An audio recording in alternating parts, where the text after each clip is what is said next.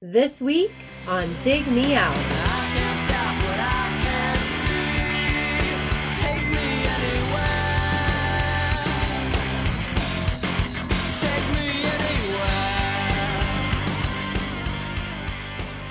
With your hosts, Jason Ziak and Tim Minichi.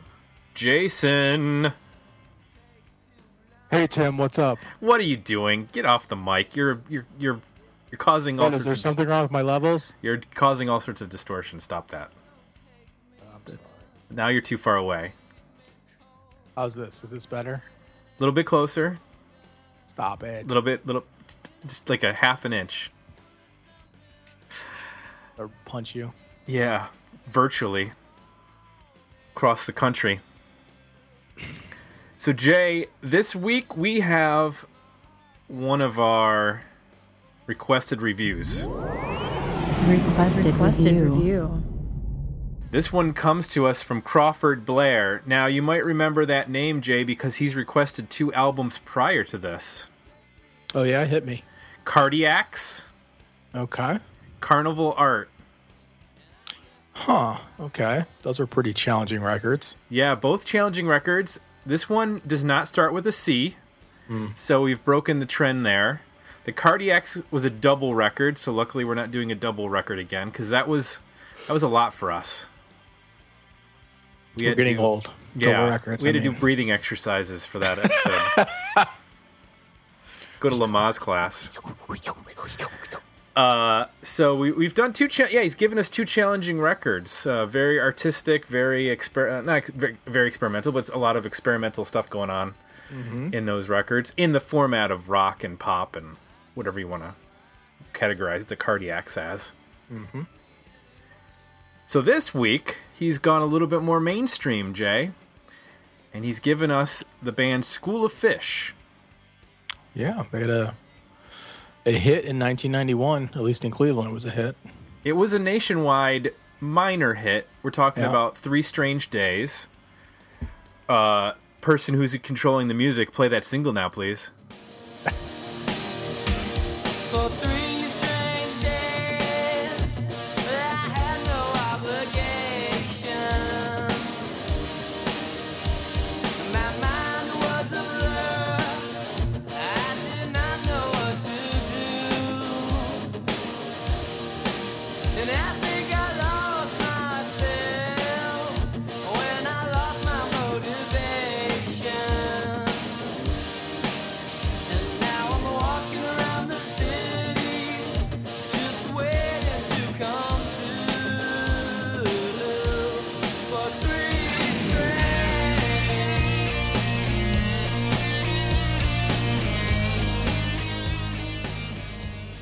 Thank you. Um, you might have heard that song on alternative radio in the 1990s. You also might have heard it in Columbus throughout the 90s into the 2000s because Into right now, this second. because uh, well unfortunately no um, so th- there's a bit of history with that particular song three strange days by school of fish here in columbus ohio the former uh, music director of the independent radio station which was at the time cd 101 they've since moved to cd 102.5 because they got a stronger signal at 102.5 was named andy davis. They, everybody called him andy man. He was a, a real nice guy. He ran the music, you know, ran all the music for CD 101. Was a DJ. He actually had a bar as well called Andy Man's Treehouse, and he loved School of Fish, and played Three Strange Days constantly. And I believe every year when they would rank the top 500 songs, because they would do that like hmm. in at end of end, end of December they would play the top 500 songs most played throughout the year and then like end it right at the end of the year. 3 uh-huh. Strange Days was like always the number one song every year because Andy Man was the music director and it got played on his show every day. Goodness. Unfortunately, hmm. he passed away um, several years ago, so it was a big loss for the Columbus music scene. He was very supportive of local bands. Uh, he was he was supportive of uh, independent music, and it was it was a huge loss for our community. Uh, but I- the it bet- this, it lives on in his Between that and uh, how much I heard it in Cleveland, I began to think that this was an Ohio band. I'm not even joking. As I was reviewing the record, I was like, "Was this being from Ohio? Like, there's some connection there." No, they just got played a ton. just got played a ton. So let's talk about this band, School of Fish. They formed in 1989. They were only together for five years, broke up in 1994. The core members of the band were Josh Clayton Felt and Michael Ward. They originally started playing with like a drum machine, basically. Uh, they signed to Capitol Records in 1990. Uh, they had a drummer and a and a bass player, obviously by that point. Um, put out their debut album in uh, 1991. It was self-titled, and that we mentioned the lead single was Three Stage Three Strange Days, which did okay. It got you know onto alternative radio and college radio and that sort of stuff. And then they released their uh, album, which we are going to review. We're not doing the first album. We're going to do the second album called Human Cannonball, and that came out in 1993. So two years later. So unfortunately, more. This is a this is a sad episode in terms of what happened to people. We already talked about Andy Man, um, support of this record, passing away. Um, Josh Clayton Felt passed away in 2000, January of 2000, of testicular cancer, cancer at the age of 32. Uh, his co-writing, his, his songwriting partner Michael Ward went on to play with the Wallflowers uh, and Ben Harper's band, and he has done uh, music on his own as well as played in um, various other bands. For this particular record, which was uh, I mentioned this the sophomore release, there's some names attached to it. We should talk about before we get into everything. We should. Let's hear it. What One, the drummer is Josh Freese, who people No way. yeah. Oh, kidding me. Why Uh, are we gonna get into it? You'll find out. You'll find out why. Okay. Uh, it's produced by Matt Wallace, well-known producer, and um, those are the two main things I wanted to, to bring up. Do want to mention that, of course, if you want advanced previews of episodes, you should head on over to our Patreon page, and you can get advanced previews. You can get clips of episodes that are not included in the regular parts of shows. And right now we're running a contest. If you sign up for Patreon before April 30th, you are entered into a contest to win a vinyl copy of Failures The Heart is a Monster released last year. It's double vinyl, 180 gram. It's a gorgeous record, clear vinyl, and uh, listen it's it sounds pretty good too. I have a copy myself but we're giving it away to one subscriber between uh, if you if you subscribe between now and April 30th, 2016. That's midnight Eastern Standard Time. I've said enough. Jay, let's talk about this record. Human Cannonball, School of Fish, Crawford Blair suggested it. Here's what he said about this record. It's a pretty solid slice of melodic, occasionally noisy guitar rock watching back old, watching back old videos on YouTube, the band had that look and poise where they could have been Jeff Buckley's backing band. But like Jeff Buckley, the singer Josh Clayton Felt had a very striking and melodic voice that helps elevate the tunes a little higher than your garden variety indie rock template. The band split after this record, perhaps to lack of interest, despite, being signed to Capitol and uh, being produced by Matt Wallace, which we mentioned. Josh Clayton felt carried on as a solo act before his death. This um, second record was always more interesting to me, but they had zero presence over here in the UK, which uh, Crawford's over in the UK. Um, I only heard about them because of a chance remark a friend made about seeing the band support Crowded House uh, during the Three Strange Days era, which would have been around 91 92. He mentioned that they sounded like this band I loved called The Rain Parade. So I always had it in my head to check them out at some point. Then I started seeing Human Cannonball appear in the reduced bins in le- Lo- London record shops. So that's Crawford's take on this. We also got some feedback from Ryan Fry on our Patreon page. He says, Oh, yes, very happy to see you guys doing this one. There are a couple of good tracks, though definitely not as solid as their first record. One of my favorite School of Fish songs from this period is Unrecognizable, a mere B side of the Take Me Anywhere single. both of their track, both of those tracks still receive a lot of play for my money. So if you go to Spotify, both the albums are on Spotify. Then I believe there's also a compilation of like B sides and unreleased stuff and what have you.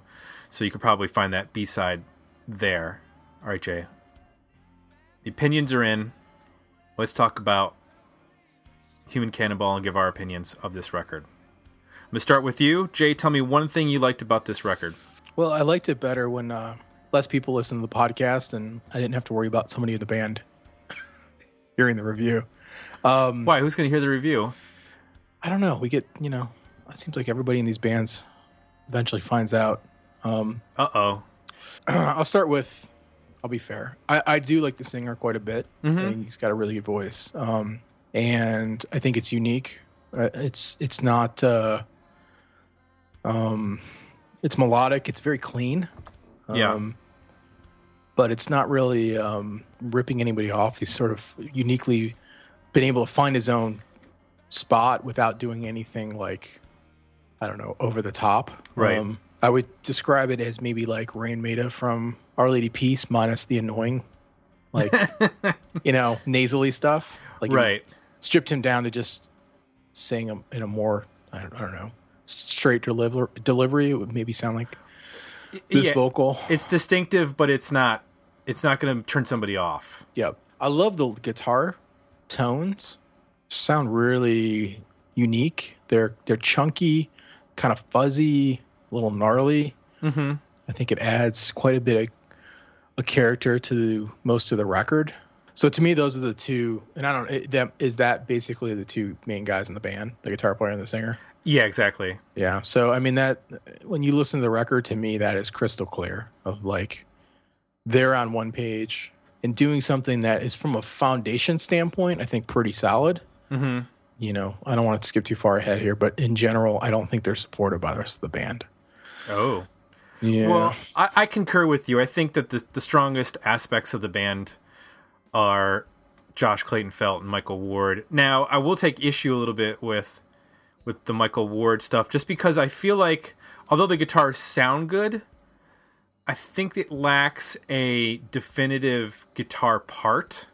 And what I mean by that is, if you listen to Three Strange Days, even though the guitar parts aren't complex, what he does with them with a little bit of like psychedelic tinged guitar at the beginning of that song and then like the really like it's not it's what would it say? It's overdriven and it's it's real mid uh guitar riff that that riff on that on three strange days that dun dun like yeah, it's, yeah, it's, yeah. it's it's simple but it's very very hooky as a guitar part.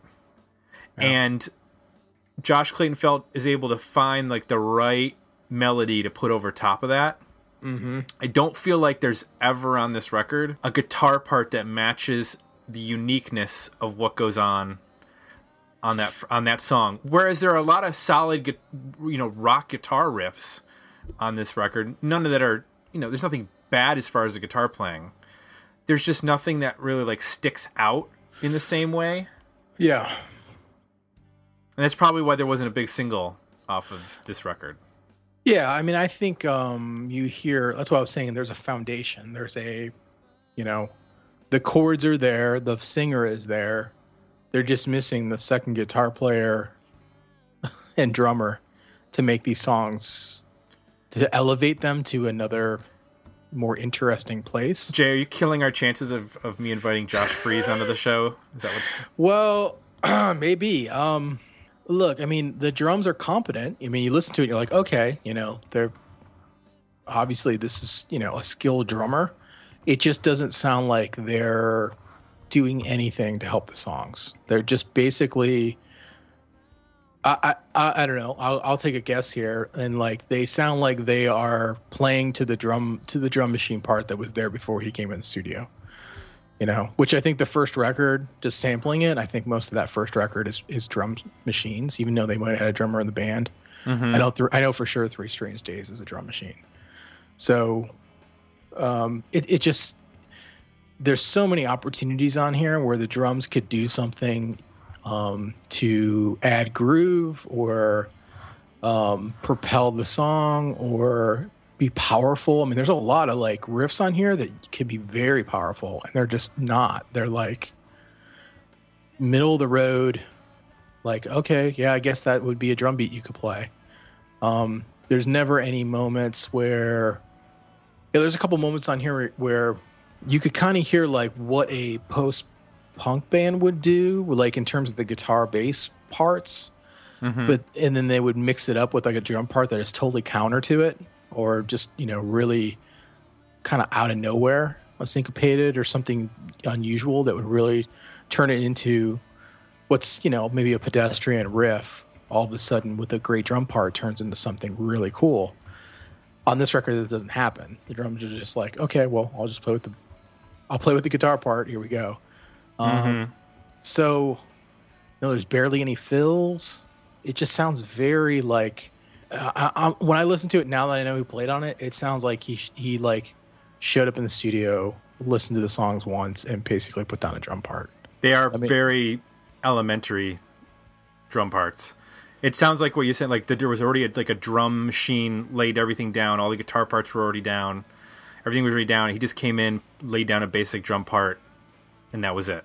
Yeah, I was like, okay, there's the drums, they're done.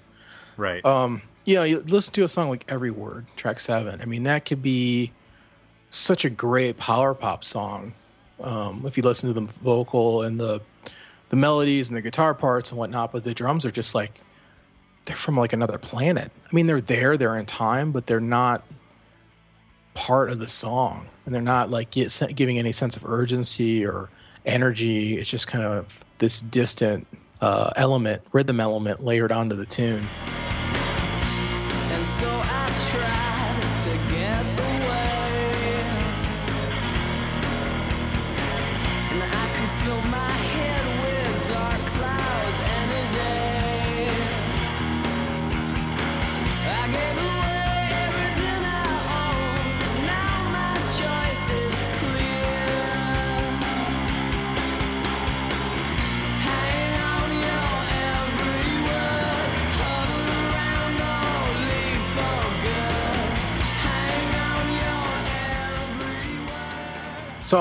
I just kept every song. I just once I noticed that I just couldn't get past it, and I fixated on track, track by track would just be in my head playing out what you know what it could have been, or a much more interesting way to take it, or which eventually started to make it difficult to appreciate a lot of the rest of the the record. Um, I think with the the other thing that I, I do really like about the record is the the idea of how it's produced. I mean, I love that it's this.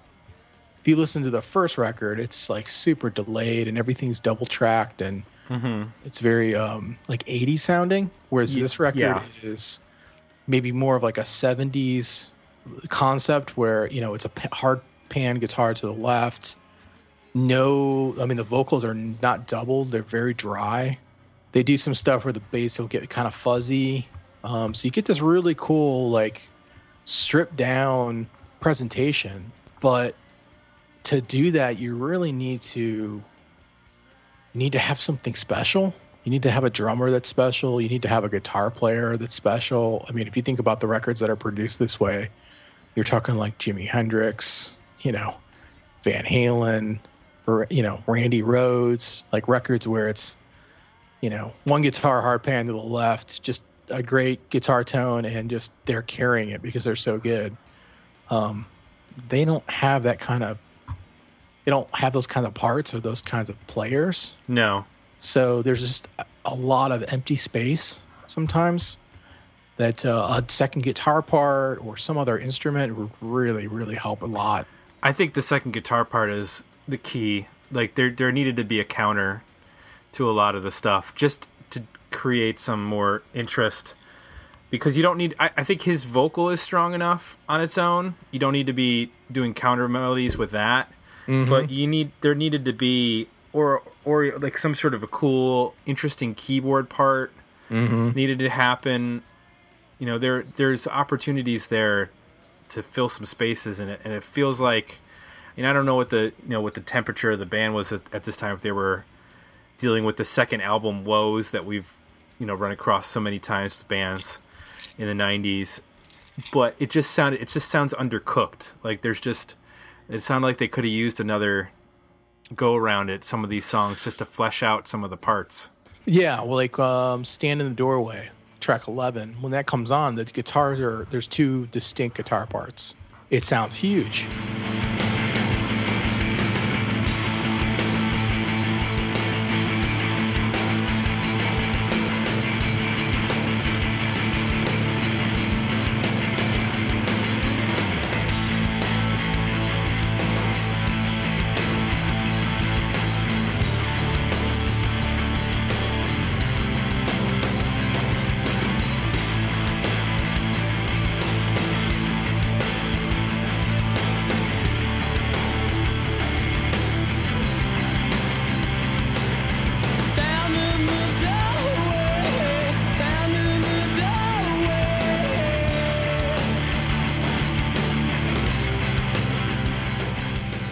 It's such a it's such a contrast to a lot of the rest of the record. Um, unfortunately, that song doesn't really go anywhere, but I like the sound of it. I love the guitar tones. I love the, you know, the first 30, 45 seconds of it. It sounds great.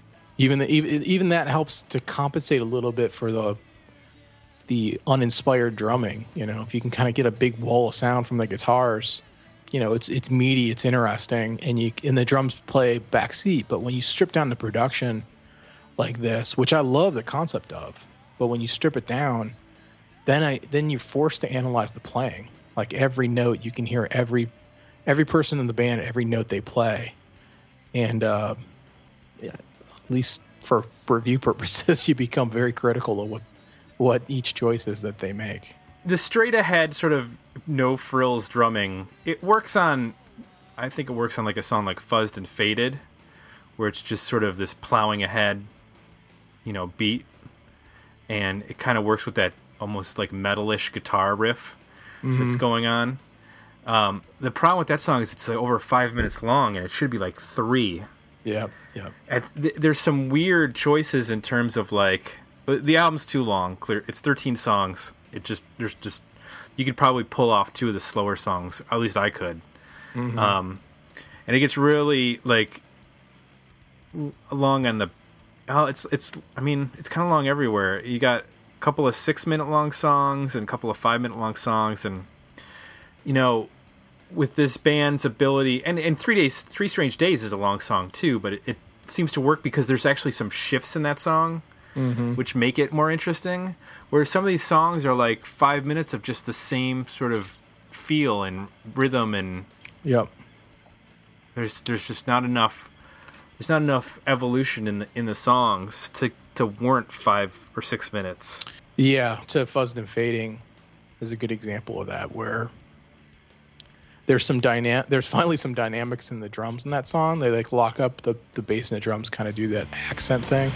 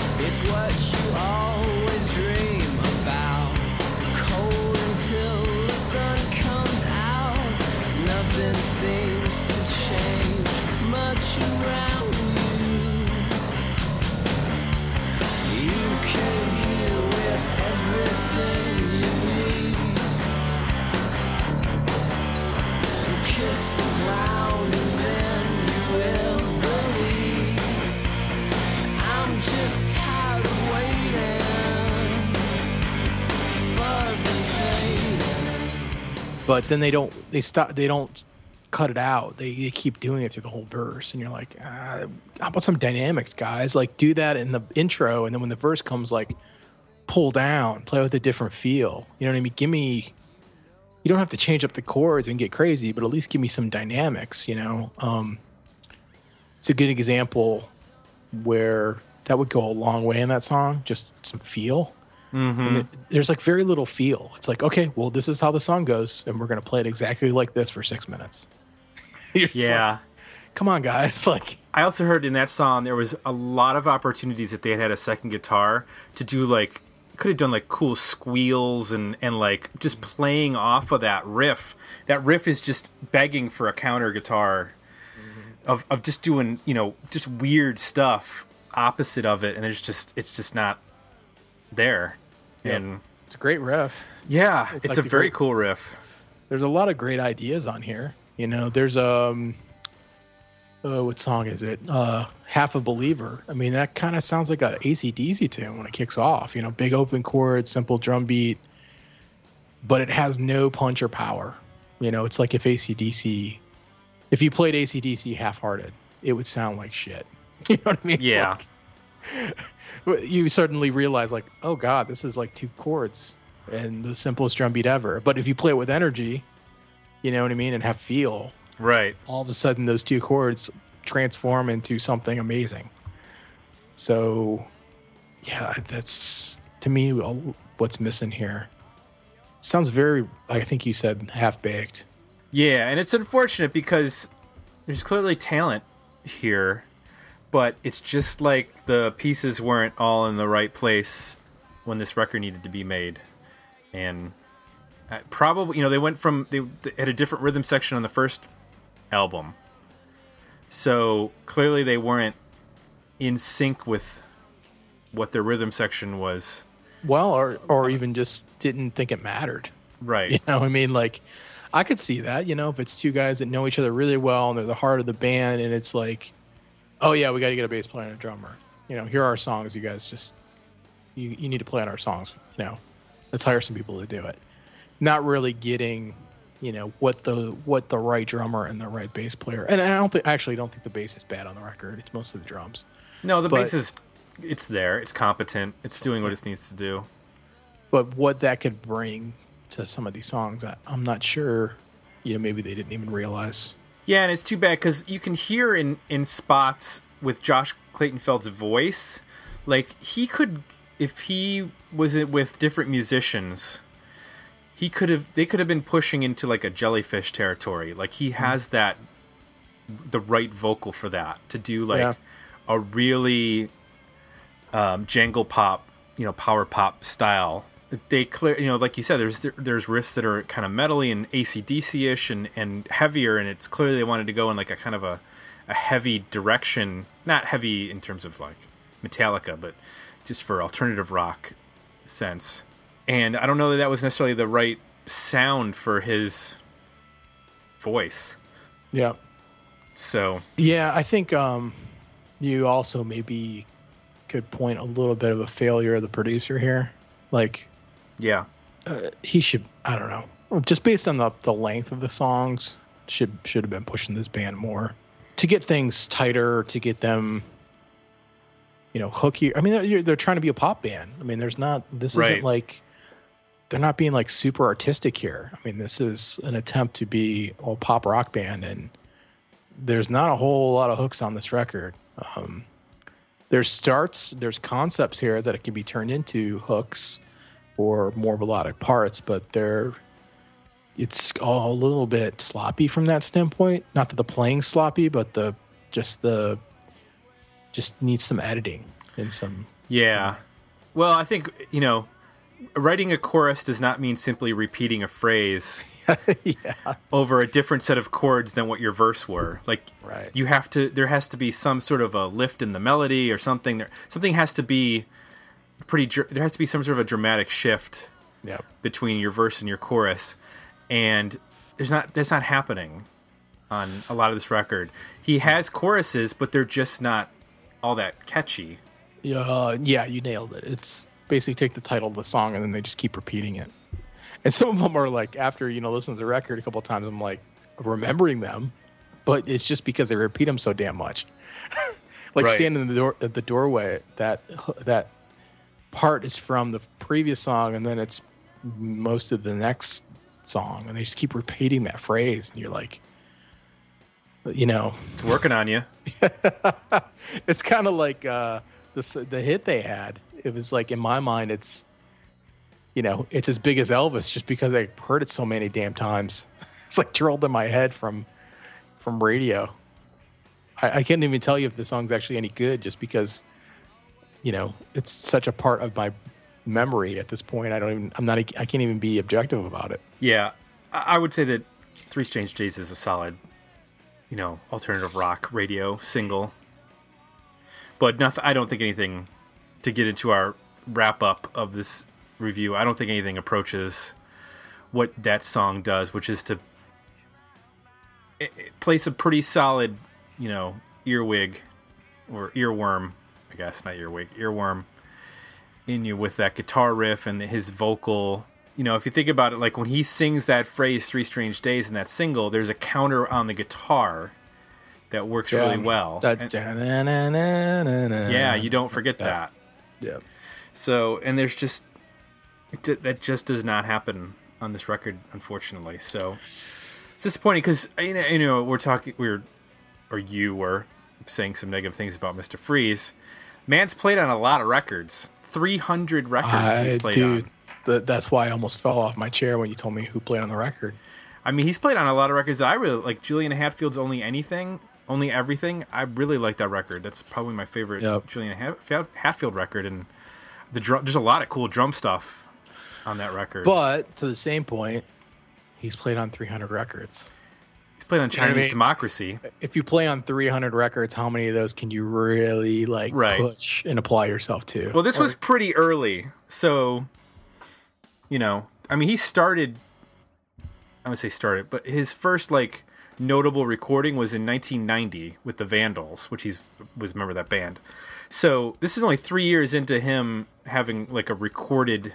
Mm-hmm. You know, so there's something to be said about him maybe this just being early in his career and him not, you know, he, Yep. he got brought in to play on a session and did what he was told and put a pretty average drum part down. Yeah, and I mean, to his defense, if he comes in and the band's, you know, got the material together and the songs are structured and they're not really looking for to rework things, well, Right. you know, you're not going to be, you're not going to come in and say, "Whoa, what if I paid this in halftime?" They're uh, no, that's not how the demo goes. You know what I mean? Just we're not re-recording the whole, we're not rewriting the whole song here. Yeah. So, to his defense, who knows how much of this was his decision? Right. And I understand a lot of people are going to listen to this and be like, "Why are you being so overcritical?" But to me, this is the kind of stuff when you listen to a band and you go, "Meh, I don't really," you know. I mean, there's a lot of people that just general music listeners will, you know, you you know what you like and what you don't, and sometimes you can't figure out what you don't. Right. So the reason why I dwell on things like this is to like point out that if you don't like this record, it might have something to do with the drummers, the drummer, because it's it's pretty amazing the difference a great drummer can make in a band. Yeah. So Jay, overall rating, worthy album, better EP, decent single. Where do you lie? I feel like how I ran it on it here, I should give it a single, but um, I I really do, I really really like the guitar sound and the, I like the singer. Um, so I would say there's at least an EP's worth of material here that I would listen to, if nothing else, just to get like guitar tone ideas, because I think it's like uh maybe he's using like a, a hollow body guitar, so it just has a very cool cool sound to it. Um, So for nothing else, I, I kind of appreciate it for that, and probably we get through, you know, three to five songs on that level. Yeah, I'd be at about a four song EP, I think. So I, I think if you probably edited two or three of the songs, you could get it up to six. Yeah. Um, but right now it's it's about four songs max for me that I would want to actually release on my version of the album. So uh, that's a, a middle of the road review for both uh, myself and Jay. Much uh, much more interested in what the uh, singer and guitar player were doing than um, other fel- folks in the band. So we need to thank Mr. Crawford Blair for this suggestion. Uh, this was a, a good pick by uh, Crawford because uh, this is one of those bands that we definitely knew about, but I don't know that we would have picked them on our own. So Right. Yep. it was a it was a good opportunity to revisit, and especially because we knew the first, you know, this the single because of the constant airplay here in Ohio. Yeah, and the single was really, um, I mean, that was just before sort of the big alternative Right. grunge thing broke, right? So it was kind of, I remember it being a bit of a, at least in, you know, when it first released in Cleveland, being a bit of an oddball on the radio, just Right. being pretty different than anything else you heard at that time. And then quickly, I think within the, that year, the next year, it's made a little more sense, but I could see a lot of people not uh, knowing this band or even remem- remembering the song um, Right. until they hear it. I'm sure it'll jog their memory, but Well, they're going to hear it on the show at the top. yep. We need to uh, let everybody know if you like what you heard, you can leave us some positive feedback over at iTunes. And of course, if you want to get advanced previews of the reviews that we're doing or new episodes, such as our roundtables and interviews, you can head on over to patreon.com backslash dig me out to join. It's a dollar a month to support the podcast, and we greatly appreciate it. At two fifty a month, after twelve months, you get to pick a record for us to review in 2017. And of course, we're running that contest for the failure double vinyl of The Heart is a Monster. Deadline is April 30th. Thanks again to Crawford Blair. And if you want to make a request to review, head on over to our request to review page for the 2016 season. That's it. For Tim, for Tim, I'm Tim. For Jay, for Jay, I'm Tim. For Gary, I'm Bob. We're out. We'll be back next week with another episode of Dig Me Out. Thanks for listening. You can support the podcast by becoming a Patreon subscriber at patreon.com backslash dig me out or requesting a review for the 2016 season at our request a review page at digmeoutpodcast.com. Complicated.